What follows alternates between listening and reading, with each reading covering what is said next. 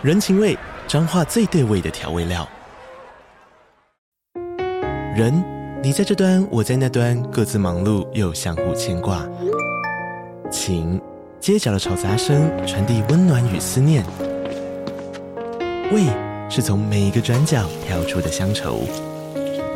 这里是彰化县政府 Podcast 节目《彰化早咖》，我是主持人内克。从彰化大小事各具特色到旅游攻略，透过轻松有趣的访谈，带着大家走进最在地的早咖。准备好了吗？彰化的故事，我们说给你听。以上为彰化县政府广告。不觉得有时候用滑鼠就会觉得很不习惯吗？滑鼠加麦克，我也不知道为什么这个 combo 就是、嗯、我已经有点不习惯了。但我就想说。啊，好啦，这样子，如果我真的习惯了，它对于手的健康真的很有帮助。但是你现在真是个健康至上的人呢。我跟你讲，我之前就是买了那个就是电手那个软垫，嗯嗯、哦，它真的是改变我人生哎。可是那个用 touchpad 是有用的，有，因为我本来就是家里有一个东西是把那个电脑有点像斜面垫高嘛。可是你这样垫高就会变有点这样。哦，那难怪你手会痛，因为我觉得 touchpad 就是要平的用。哦，好，开始吧，三二一。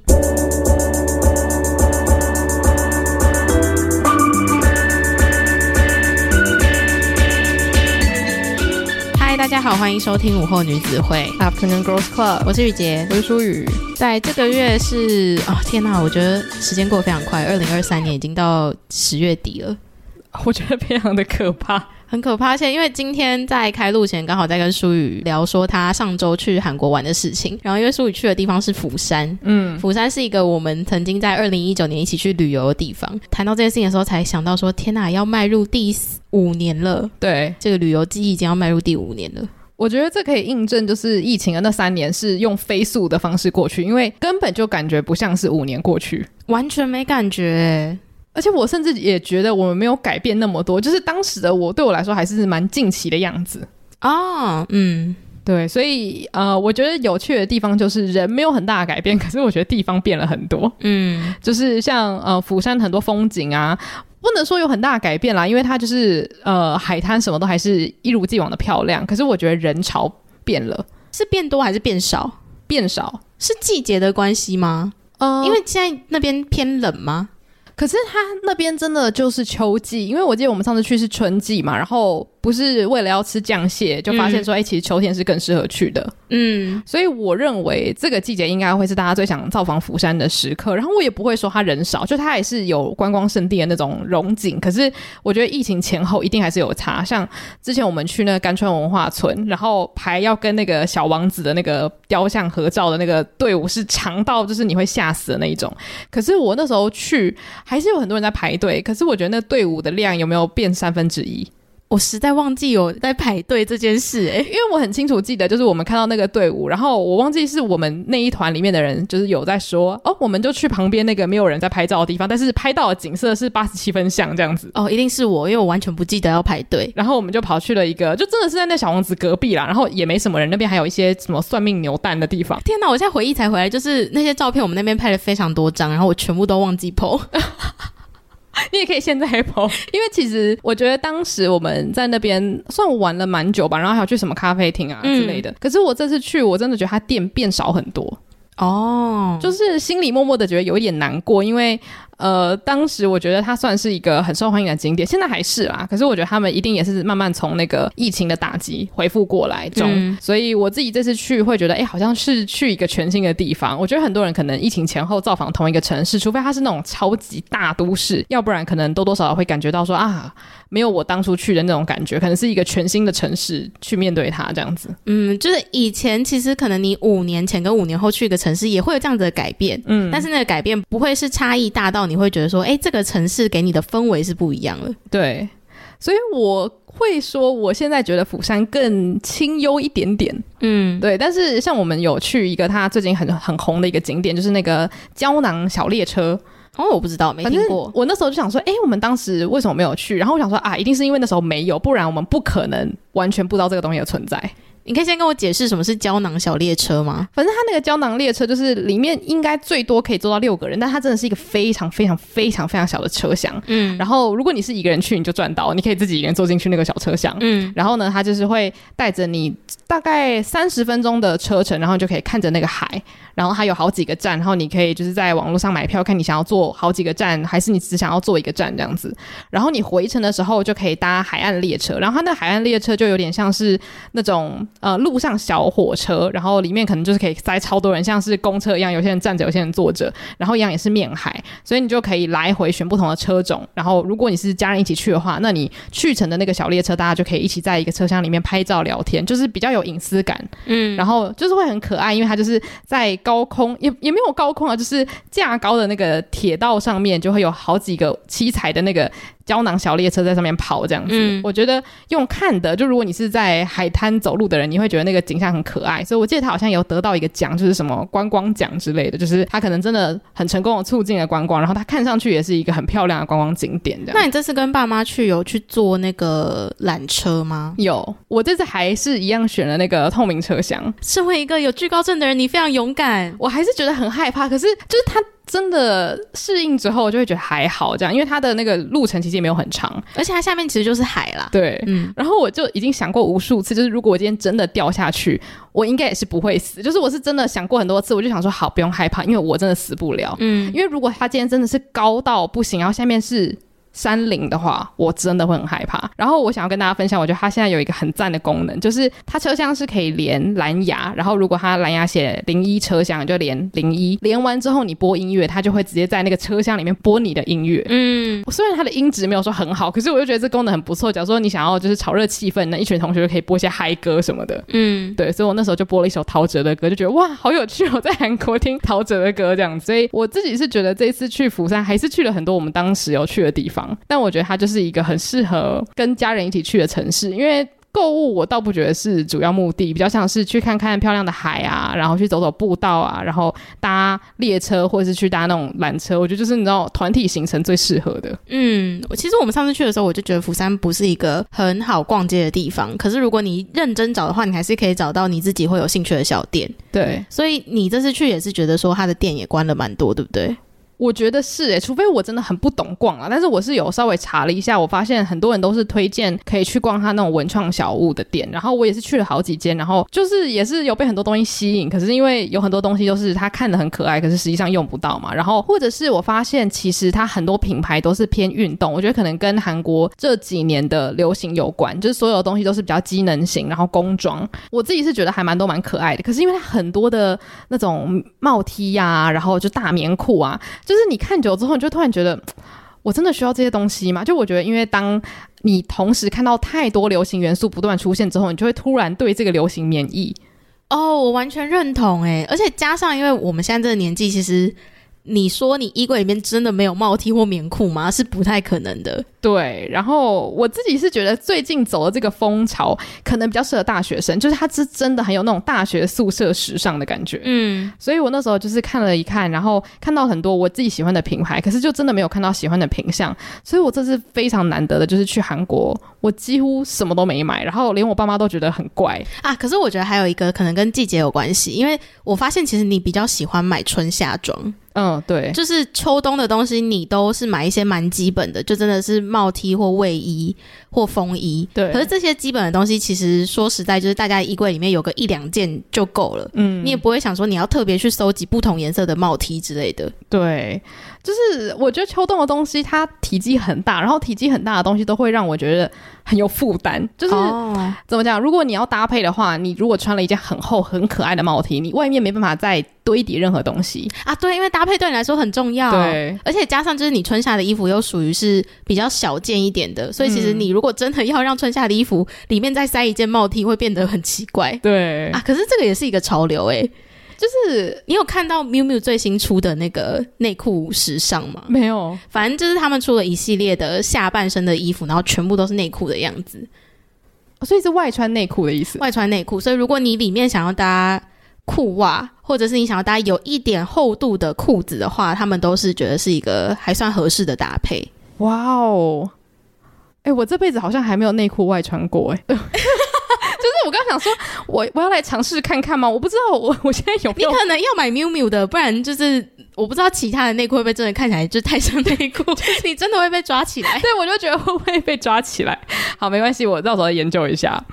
但总之，我觉得很神奇是，我就跟我妈说，哎、欸，我是不是真的变成了一个不一样的人啦？就是以前我去韩国的时候。多多少少都会找到很多我很喜欢的东西，然后可能就是买好几件衣服回家。结果这次我真的完全没有看到让我心动的东西，然后我就什么都没买。我就觉得其实也蛮开心的啦。就是如果出国有一个压力是我一定要购物的话，最后可能也会买一些我自己没有那么喜欢的东西回家。你以前有压力吗？以前会没有，可是我会很期待，因为我都会觉得韩国就是有我要买的东西。嗯，可是我觉得城市有关系啊，因为像很多那种他们独立小品牌的旗舰店只会在首尔出现，嗯，或者是有很多那种柜位啊，可能是因为疫情，我发现他们都可能从釜山撤掉了这样子。哦，对，所以后来就觉得哦，好像其实没有没有就没有啊，因为其实我那时候去英国，我就发现好多品牌你在台湾都买得到的，就是真的不需要叫朋友代购，代购之后可能也不会比较便宜。我觉得这可能可以算是疫情的一个小小的好处嘛，就是维持到现在，就是因为疫情网购真的太发达，所以其实大部分的品牌都会发展跨国的那个运送。对，就虽然说好运费很贵没有错，可是他们以前是连跨国运送都不愿意有服务，可是因为疫情他们就会有放，你只要多愿意花一点钱，你还是可以获得你马上想要得到的东西。嗯。所以我觉得这个是现代旅游的一个小小的好处，就是你再也不需要去担心说，我要是今天没有买到所谓必买的东西，我就是白来一场了。因为有什么东西你真的想要买，百分之九十的时间你都可以找到任何管道，可以在你家就购买得到这样。而且我只能说虾皮真的太厉害了。我们那时候去澳洲的时候，然后在澳洲看到很多大家在网络上说要必买的一些保养品。全部都是你如果当下马上搜寻虾皮都找得到，而且价钱可能还比较便宜。嗯，但它是不是正品或者是它的效期怎么样，这不一定。可是我就是发现说，如果你真的觉得你想你有一个东西，然后你知道它是只有在那个国家可以买，其实你可以先打开虾皮看一下。对。而且就你可以先买一个，然后要是你真的很喜欢，你想要再就囤货的话，那你可以再回家囤。嗯，然后反正其实这次去韩国呢，就让我发想了这个主题。虽然他发想的这个源头不是非常的开心，但我想要先就是把这个标题丢出来这样子，因为雨杰其实也不知道到底发生了什么样的事情。他只有很神秘的跟我说，我现在有一个新的主题，然后是想要聊说。我意识到说，其实我自己是有身体的。对，我，我也比较好奇，大家听到这句话的时候，会对于这个主题有什么样的想象？但我那时候的感觉是因为他前阵子有分享过，就是呃，他读了一本书，是一个非常辣的模特儿写的一本书，然后那本书就是专门在讲说他是如何看待自己身体的这件事情嘛。嗯、所以我马上联想到，就是他可能是看了这本书，然后有什么样的启发。对，然后其实老实说，我觉得没说错，因为那本书的确也跟这个主题非常的有关系。那我当时会突然冒出这个主题，主要是因为我在釜山的海滩发生了一件小事情，但时间可能要先拉回，就是我出发之前我在打包，然后我就一直觉得很困扰，因为我要去的地方是韩国，不是英国，因为我前阵子刚去英国嘛。那我去英国的时候，我打包我就是非常的随便，就是想穿什么我就全部丢进去。但是去韩国，我知道我没有办法随便的穿衣服，不是因为我想要看起来很漂亮，而是因为我知道我一定要穿内衣哦。然后这件事情还蛮困扰我的，因为我平常不穿内衣，然后呃上班的时候我当然会穿啦。就如果我今天要去见到一大群我不认识的人或者是学生，我一定会穿。突然的买保险，我想说大家会想说，哎，你平常就是什么都不穿，然后在路路边乱跑是吗？也不是，刚刚对内裤外穿那个穿搭非常有，听起来很有兴趣，对。但反正就是，如果是平常我自己跟朋友见面，或是出去买东西的话，我是不穿内衣的啦。然后我就是已经蛮不习惯，就是天天穿内衣这个行为。所以我在打包的时候就想说啊，就是我一定要打包我的内衣，或是 new bra 等等等，反正就是不可以有任何激凸的现象这样子。我想先举手发问，那你平常运动的时候是会穿运动内衣的吗？会哦，所以运动的时候你还是会穿运动内衣？对对对，那。你在打包的时候没有觉得说，就是有一个心态，就是好没关系，那我都带运动内衣，反正我也会去运动这样子。嗯，因为其实老实说，我的运动内衣呢是没有垫的哦，就是因为我在运动的时候，如果你不穿运动内衣会不方便嘛。嗯。可是如果在台湾，我会觉得如果没有垫的话，好像也不会真的有人对我怎么样。可是如果我去韩国，我穿了一个没有胸垫的运动内衣，然后在外面加一个洋装好了，要是有人觉得，哎，我看得到这个人激凸，我不知道我会被怎么样，或是大家会不会就觉得很不开心，觉得说怎么有人这样穿？我就觉得我对于这个文化还没有熟悉到说我可以掌握大家对我的想法是几趴的友好的话，那我要尽量做到最好这样子。所以我就很认真的打包了，然后因为有些衣服是平口的，所以我还是有打包那种就是 new bra 这样。可是呢，有一天我就是要去海滩，然后我那天的穿搭就是我穿了一个平口的洋装，然后外面再罩一个衬衫，然后跟一个外套，然后我就有一点侥幸，我想说我外面我外面都穿那么多层了，嗯，那我就别穿了呗。然后我就就是穿了那件很棉质、很贴身的洋装，然后再套上我的宽松的衬衫，还有我的风衣，我们就出门去玩了。结果外面的。天气是真的蛮凉的，所以我就完全没有想说要把外面的东西全部脱下来，就觉得哇好冷哦。结果一到海滩，阳光普照，非常的热，我想说哇太好了，我可以把外套脱掉，什么享受一下那个海风跟海洋。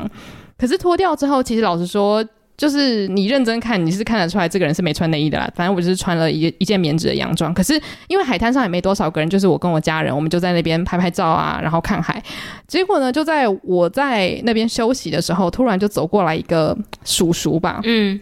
然后那个叔叔经过我的时候呢，他的那个表情是从一个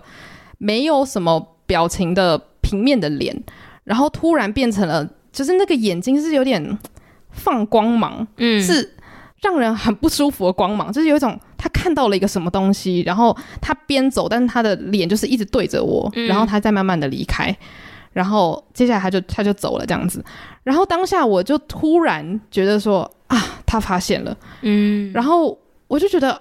哦，怎么？就是我这么想要侥幸的，就是 pass 一次，可是就是没办法，嗯，就是当你被注意到的时候，那个人不是有一种哦，然后就走了，他是有一种哦。多看一下什么东西呀，然后再离开，然后那种感觉会让你觉得很不舒服。可是你好像也不能说他做错什么，就有可能是你在路边看到一个很特别的东西，然后想说哇，有这种东西那种感觉，就是你会突然觉得说。好像我有预期这件事情会发生，那它发生在我身上，我好像也不应该怎么样。就我觉得这个想法不见得是好的，可是我就觉得啊，早知如此，何必当初？嗯，对。那反正就是这件事情让我突然意识到说，哇，在那个当下，我真的感觉到了我的身体很有存在感。然后那个事件之后呢，反正因为我的那个平口洋装很容易掉下来，所以最后我就把那个平口洋装当成长裙来穿。然后我就把我上衣的那个衬衫把扣把扣子系好，然后当做一个就是认真的上衣这样子。结果那一整天我都没有办法甩掉一个感觉，就是我衬衫底下是空的，嗯、就是这件事情很奇怪，就有点像是你现在穿着一件 T 恤，你 T 恤下面当然是空的嘛，就是除了内衣之外就是空的。但是我那天是对于我自己的身体非常的有意识，我一直知道我的衬衫底下是空的，然后我一直觉得是不是有人会有超能力可以看得出来我的衬衫底下是是空的，然后我觉得那个感觉真的太奇怪了，我就觉得怎么会这样？可是当我回到了。就是，例如说饭店，或者只有我跟我家人的空间，这个感觉又不见了。或者是当我一回到台湾之后，我一样可以就是随便穿我要穿的衣服就冲出门，也不会真的觉得哦，我的衣服底下什么都没有。可是那时候在韩国那个感觉真的是深深烙印在我的脑海里，我觉得太神奇了。对，所以这个就是我想说的，就是什么时候会让你意识到我有一具身体的这个背后的故事。我想到一个是。可能没有那么类似，但是我曾经有听过一个脱口秀演员，他是一个男性，然后他就分享一件事情是：如果男生想要体验女生自己一个人深夜走在路上的那个害怕感或紧张感的话，你去领一千万的现金带在身上，你就会知道那是什么感觉。就是当你今天身上所带有的东西，你知道所有的人可能都会有兴趣想要夺取的话的那个紧张感跟那个不安全感是。就像你说的，就你会觉得说你里面是空的，嗯，然后你很担心有人会看穿这件事情，对，然后你很担心是不是有人看穿了之后，他想要从中获得什么好处，嗯，然后这件事情因为太久没有发生了，所以我就突然觉得，哦，我好像可以理解就是在芭比里面有一个很前期的剧情有发生的一件一个一段台词这样子。因为我当时听的时候觉得哦，好像有点似懂非懂。那我稍微跟大家解释一下，如果有有人有看过的话，应该记得啊；没看过的话，我解释一下上下文。反正就是当时芭比她刚从 Barbie Land，就是芭比的世界跑到真人世界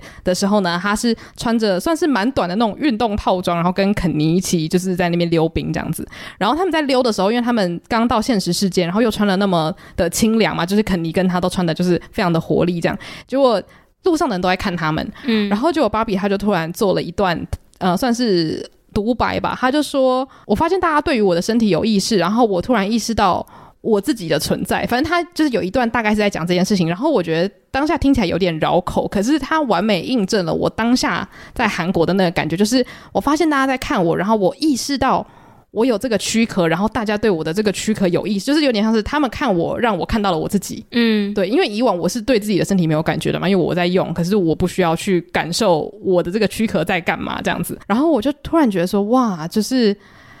我好像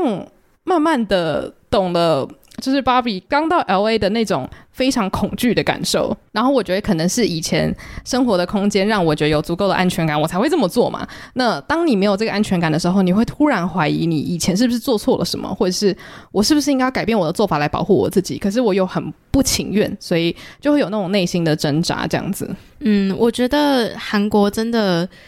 它社会氛围下就是会让。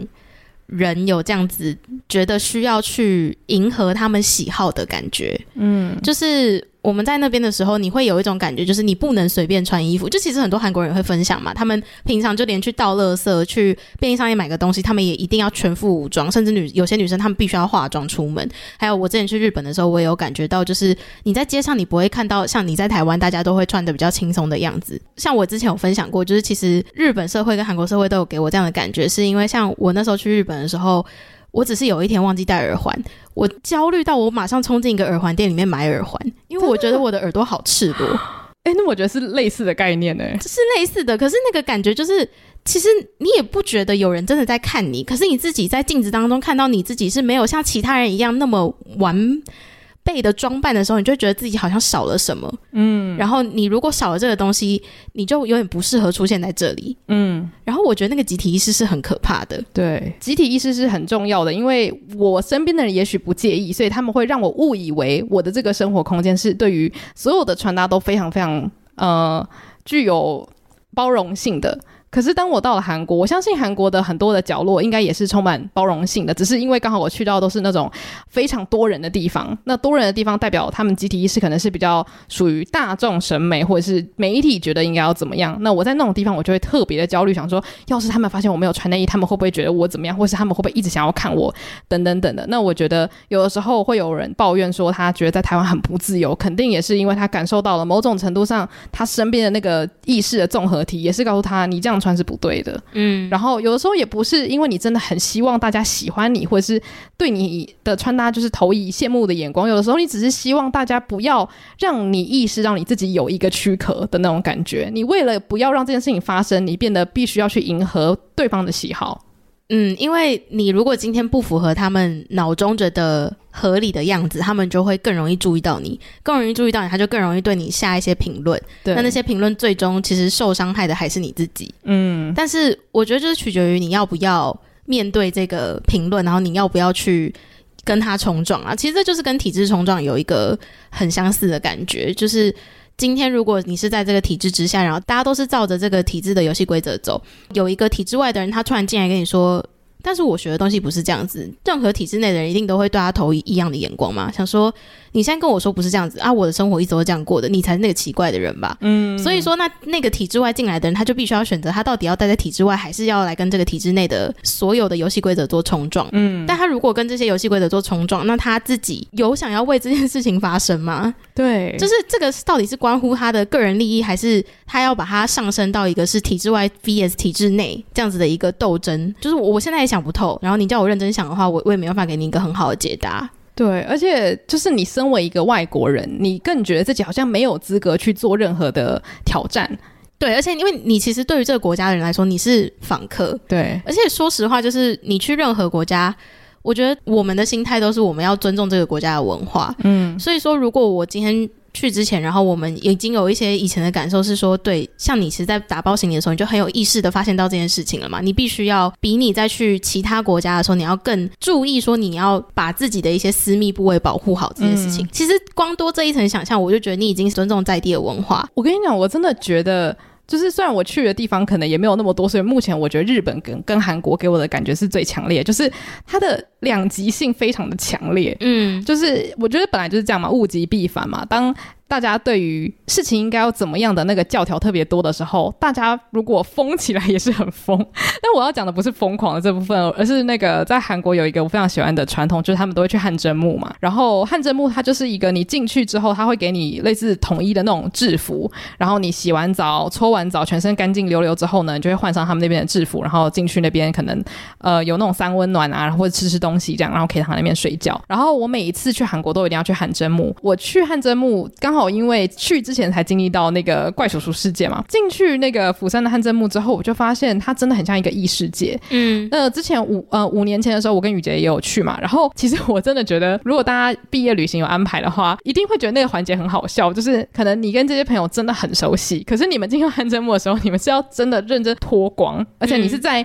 进去洗澡之前，你就已经要先在那个置物柜那边衣服脱光，然后毛巾也最好不要带，然后就进去里面搓澡，就是你会突然一瞬间。要跟你的朋友是认真、非常坦诚相见，然后你会在里面看到千千万万个跟你一样都是裸体的人，嗯，然后你就会在那瞬间把很多你对于身体的制约全部丢掉。然后我记得我第一次去的时候，可能还会觉得说哇，真的是太酷了。但第二次、第三次、第四次的时候，你就会突然发现说。身体就是个身体嘛，然后你在汗蒸幕里面，大家会有一个很约定俗成的感觉，就是没有人会去在意你的身体长什么样子。当然，你眼睛还是会看到，想说哇，这个人身材也太好了吧，就是偶尔我的脑中还是会冒出这样子的惊叹。可是多数时候，你就会觉得，当你看到一百个身体的时候，你已经没有感觉了。然后当你看到你自己的身体的时候，你瞬间会完全感知不到以往你看到身体会有的，可能是狂喜或者是。狂悲的那种感受，因为以前可能你看到，哎呀，怎么就是这个肚子长这个样子，或是，我腿怎么变这个样子？以前所有那些评论都会在那一瞬间烟消云散。我也不知道为什么，可是我觉得汗蒸木就是有这样的魅力。嗯，我自己就是有这样的感觉的时候是。我第一次去日本泡汤的时候，因为日本也都是裸汤嘛，然后加上就是我一直都有给自己任何就是假设我要去泡汤或是汗蒸幕，我都会给自己增加一个条件，就是我不会戴眼镜，因为我觉得看得太清楚会很容易害羞，所以我比较没有像你觉得说哦，大家的身体就是你突然看到一百部身体，你会觉得大家的身体都其实是一样的这件事情，但是那个原因是因为我会看不清楚，所以。对我来说就是一堆肉色的东西，嗯，但是也是因为那样，就是我因为看不清楚大家，所以我的 我的心里就会有一个非常鸵鸟心态，就是我看不清楚大家，大家也看不清楚我，所以我就会觉得没有关系。然后确实就是真的，我觉得在那种大家都裸体的环境之下，没有一个人会真的白目到直接当下马上去评论说谁的身材怎么样，谁的身材怎么样。这是第一个，我觉得在里面约定成熟的事情，嗯。然后第二个约定成熟的事情就是，应该说我看不清楚大家，所以我其实不知道大家视线在哪里。但是我有明显感觉到，我如果跟我家人聊天的时候，他们会非常认真，只盯着我的脸看，就是他们会很小心的不要看到你身体的其他部位。嗯，我真的觉得这个环境。我太喜欢了，然后我真的极力推荐。就是如果你一直常常觉得你对于你的身体很，就是常常会一直意识到它的存在，然后想说我的身体这边怎么样，那边怎么样的话，可以偶尔就是去汗蒸幕感受一下那种大家毫不介意你身体长什么样子的感觉。然后尤其是因为像如果你有去那种刷背服务的话，通常都会是一些阿姨嘛。然后因为我觉得阿姨这个生物呢，就是会让你觉得无比的安全。就是当你看到一堆阿姨的时候，你就会觉得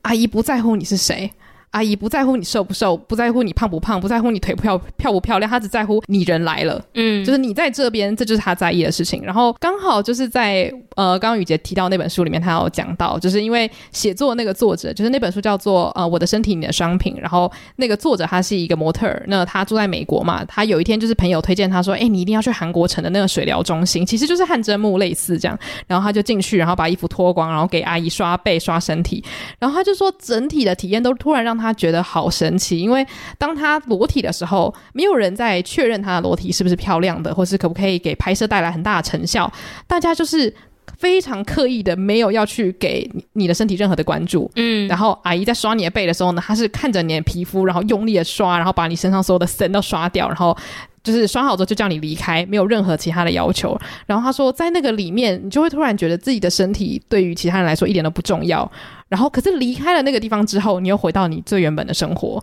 就是他并没有办法改变你整个人，可他可以让你短暂的感受到啊，原来身体不重要是这样子的一个感受啊。然后像就是如果你洗完澡之后不是都会穿那个制服出去嘛？然后其实那个制服也就完全没办法让你穿内衣嘛。如果你要穿的话，应该是可以。可是我猜绝大多数的人是不会穿的。可是，在那个里面，没有人 care。我我猜想根本就没有人想过要去看别人有没有穿内衣。所以我就觉得哇，那个空间好友善。然后那个地方友善到我当下，我手抓着我的手机，我就躺在地上睡着了。我是整个就是。理智就是整个马上瞬间断掉那种，然后睡，然后呼呼大睡到我妈就觉得太好笑，我就拍，她就说你是一个大字型的睡着，因为我在那个环境感觉太安全了。虽然我觉得可能是有点太相信一个地方，但总之我觉得汗蒸木就是有这样的魔力，让我瞬间觉得它是一个可以让我做自己的地方。这样，也许是因为这样，所以韩国才有这么多汗蒸木。哎，嗯，就是像日韩才会那么注重这种澡堂文化。哎，我觉得有可能呢。因为就是在那个地方，你是可以很大声的觉得我做自己，然后不会有人觉得你凭什么的那种地方。嗯。然后，身为外国人，当然可能我没办法完全理解他们这个文化底蕴给他们的影响。可是，至少在我每次去的时候，我是可以觉得我身心灵是完全的放松。那虽然离开那个地方之后，事情会变得怎么样，我不知道。可是，我觉得在韩国经历过这样子算是两个极端之后，我就突然发现说啊，原来意识到自己身体存在这件事情，对于一个人的心情好不好是有蛮大影响的。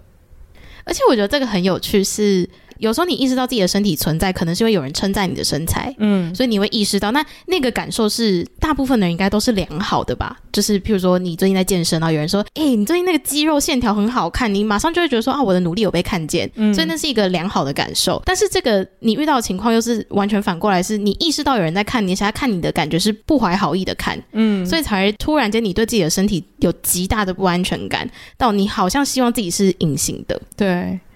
而且就是你会突然发现说，就是这东西有这么有价值吗？就是我有需要这样子把它当做一千万，就是捧在手心上，小心翼翼的，很担心有人发现我里面没穿东西吗？就是你会突然觉得好可笑，因为我每天看着镜子，我并不觉得这个是什么，我会想说啊，我要就是你要拍一千张照片，然后每天拿出来珍视的宝物这样子。当然我珍惜我的身体，可是我觉得那个视觉上去想要。好像掠夺什么的那种感觉，我真的不能同理。我觉得那个冲突感可能就是像你讲的，因为我们平常没有在注重自己的身体，觉得自己的身体是有价值的，嗯，就是身体对我们来说是中立的，嗯。所以当今天你到一个环境，然后有人突然间针对你本来认为是一个有就是一个中立甚至是无价的原因，是你没有办法为他贴上任何价码的这种东西，他开始跟他评论，一些评论他是用很现实的。量化的方式去评评价，嗯，这个物体的时候，你当然会觉得很疑惑，因为它是超出你理解范围的。对，所以我那时候就想说啊。虽然心情不是很好，可是回来之后，我就是边想边觉得，其实这是一个全新的体验。因为我觉得以前可能都太短暂了。就是假如说是别人称赞你啊、健身有成，或是甚至有人说，哎、我觉得你腿很好看，或是你腿很直什么的，我觉得这个都是比较迅速，就是接收完啊，谢谢什么之后就结束的事情。我很少会经历到那种，就是短期内突然觉得自己有身体，然后一下觉得自己没身体，然后我会发现说啊，原来这件事情在社会上这么重要。所以我觉得这也不失为一个。小小的成长啦，虽然我也不太确定我要怎么去面对这件事情，可是我觉得它让我更清楚知道说，要是每一天每一个人走在路上都可以无视于自己身体的存在，那会是一件多么自由的事情。因为我觉得内衣它有很多种功能嘛，就例如说我运动的时候我一样会穿，可是当我是为了要保护我自己而穿的时候，我觉得它非常像一个盔甲跟一个禁锢的东西。虽然它的布料可能是很类似的，可是我觉得它对于我来说的意义是非常不同的。嗯，因为这是你在乎的事情，对，嗯，但我觉得也许这样的经验反而是让你更清楚知道说你是适合在什么样的社会氛围下生活的人。嗯，没错。而且像我以前就是没有特别想过说制服这件事情好不好嘛，因为我对于穿制服我没有。太大的反对，因为就觉得我们学校的制服也没有说很丑，然后不用想要穿什么，对于学生来说也是一一件蛮不错的事情。可是我后来有一点点稍微理解，就是制服它通常不会有腰身，嗯，也不会是很紧的，除非你去改嘛。那我觉得那个用意，我猜测啦，就是有一点点想要。呃，之前会有人说是去个性化嘛，就是说不要让人有任何好像可以你知道克制化你的制服，然后有人看起来特别好看，有人看起来特别寒酸什么的。可是我觉得它有一个很大的重点是，它有一点把我们的身体都遮盖起来了，你会有点无法判断对方到底是。拥有什么样子的所谓资产，就是这个社会上可能觉得很有价值的东西。所以，当你判断不出来这些东西的同时呢，你就会专注在其他你看得到的东西，例如说这个人到底好不好笑，或者他脑袋到底有没有料，你跟他相处起来到底开不开心。我就是有一点理解这整件事情背后的脉络。虽然我不见得觉得一定要这么做，可是我相信这么做一定有让很多人心中觉得自由了，这样子。嗯，也许这也是有一些产业它强烈规定一定要有制服的关系。嗯，可是你在穿制服的时候，你有觉得它达到这样的效果吗？我觉得如果都是穿制服，就是比较宽松制服的话，它确实可以去很好的让你忽略每个人的身材曲线这件事情。可是我觉得。体型上面来讲的话，还是看得出来，因为我从小就是比较胖的人，所以其实穿制服对我来说不是一个最能够让我对自己的身材感觉良好的一个方式。嗯，然后反而因为这样子，我也会对自己的身材比较没有自信之外，我会觉得制服反而会让大家更注重在大家的脸长得怎么样，嗯、所以它其实有点加深，就是因为既然大家都穿的一样，然后假设这个制服，我们现在撇除说高中的时候会去改制服这件事情。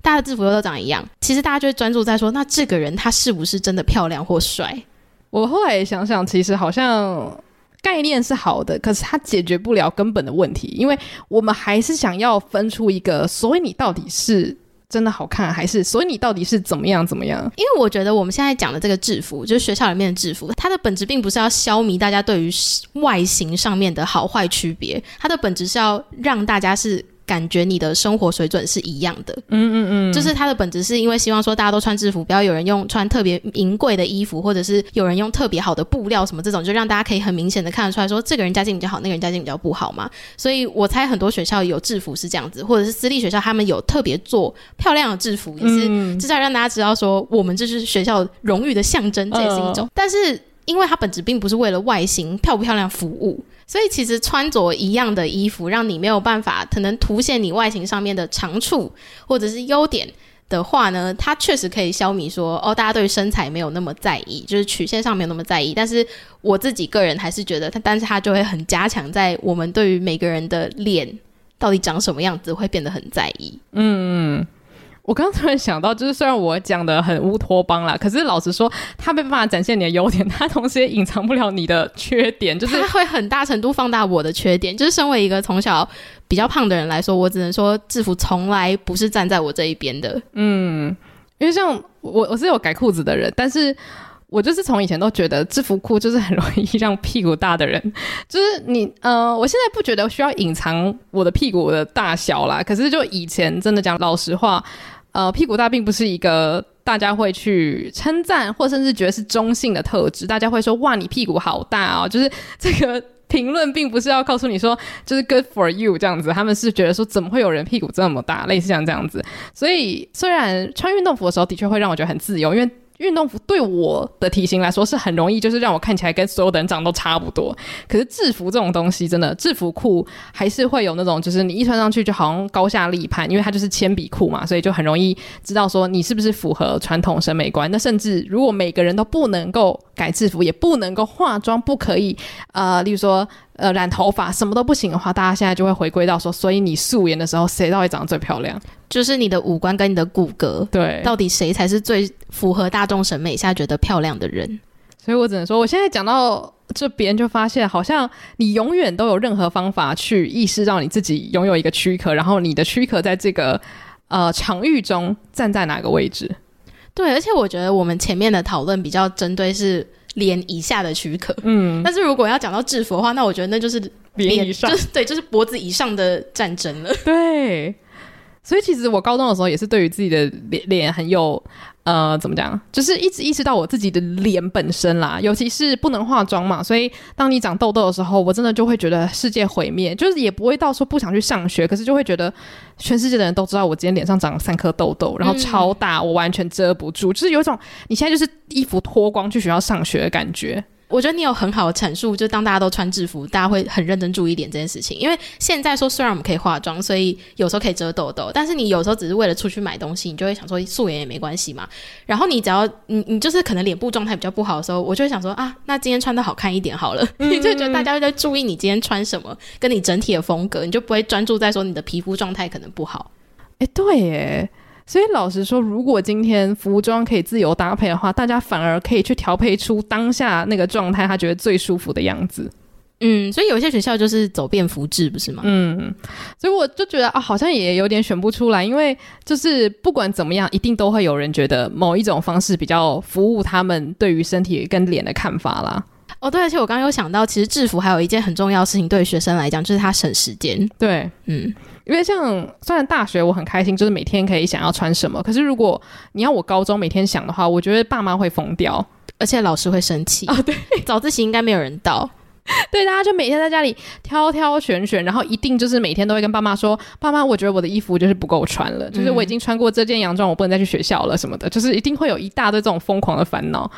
所以我是蛮开心，当时我们学校是不能化妆。虽然我刚刚讲过，就是不能化妆也造成我很多困扰。可是要是可以化妆的话，高中有在管吗？呃，我们当时是有特别管，就是呃，不能够很。明显的化妆这样，oh. 如果你是就是铺一点什么粉的话，老师是不会管你这样。对，但是像我们是连手势都不行有的，嗯，就虽然你有了，可能学校也不会真的把你怎么样，可是教官一定会特别关注你。所以如果你不想特别被关注，你最好就是不要带一些叮叮咚咚的东西这样子。这是不是又回到最前面讲的？如果你今天要在体制内走这个游戏规则，对，你想要安稳的过日子的话，你就必须要追寻这个规则。没错，所以我只能说我当下。可能没有太大的感觉，但我事后觉得我是既得利益者，因为我们学校的风气偏朴素，就是我觉得是因为这些规定，嗯、然后就是加成下来，就虽然没有特别严格，可是我觉得大家就已经觉得哦，打扮还好了，可以看就好了这样子。我是觉得在我们那一个年代，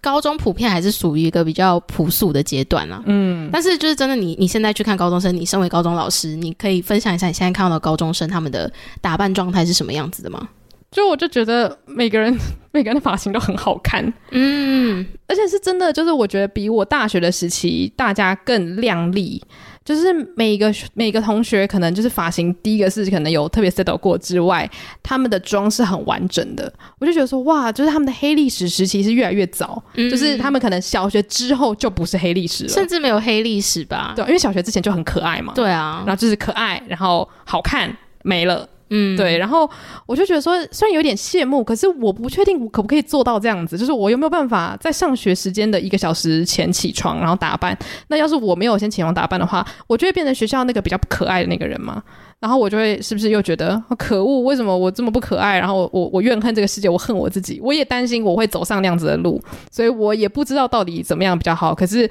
我的确觉得，哦，当时的我是幸运的，因为我身边的朋友对于我脸长什么样子，他们不介意，因为他们也不是很介意他们自己脸长什么样子。那当下我就会觉得啊，那我跟谁交朋友，完全就跟脸跟身材没有任何关系。可是那个也仅限于我的那个环境，也许换了一个班，那个会是不一样的光景。嗯，对啊，所以我。觉得这个议题不知道大家会不会有共感，可是我觉得希望啦，大家不要体验到那种对于自己身体很有意识的状态，我觉得会是最好的。就是你想穿什么，你就是开心的穿，不是因为担心有人会注意到你。虽然这个是一个很理想化的想法，可是要是大家都可以活在最适合自己的那个环境的话，那应该是可行的。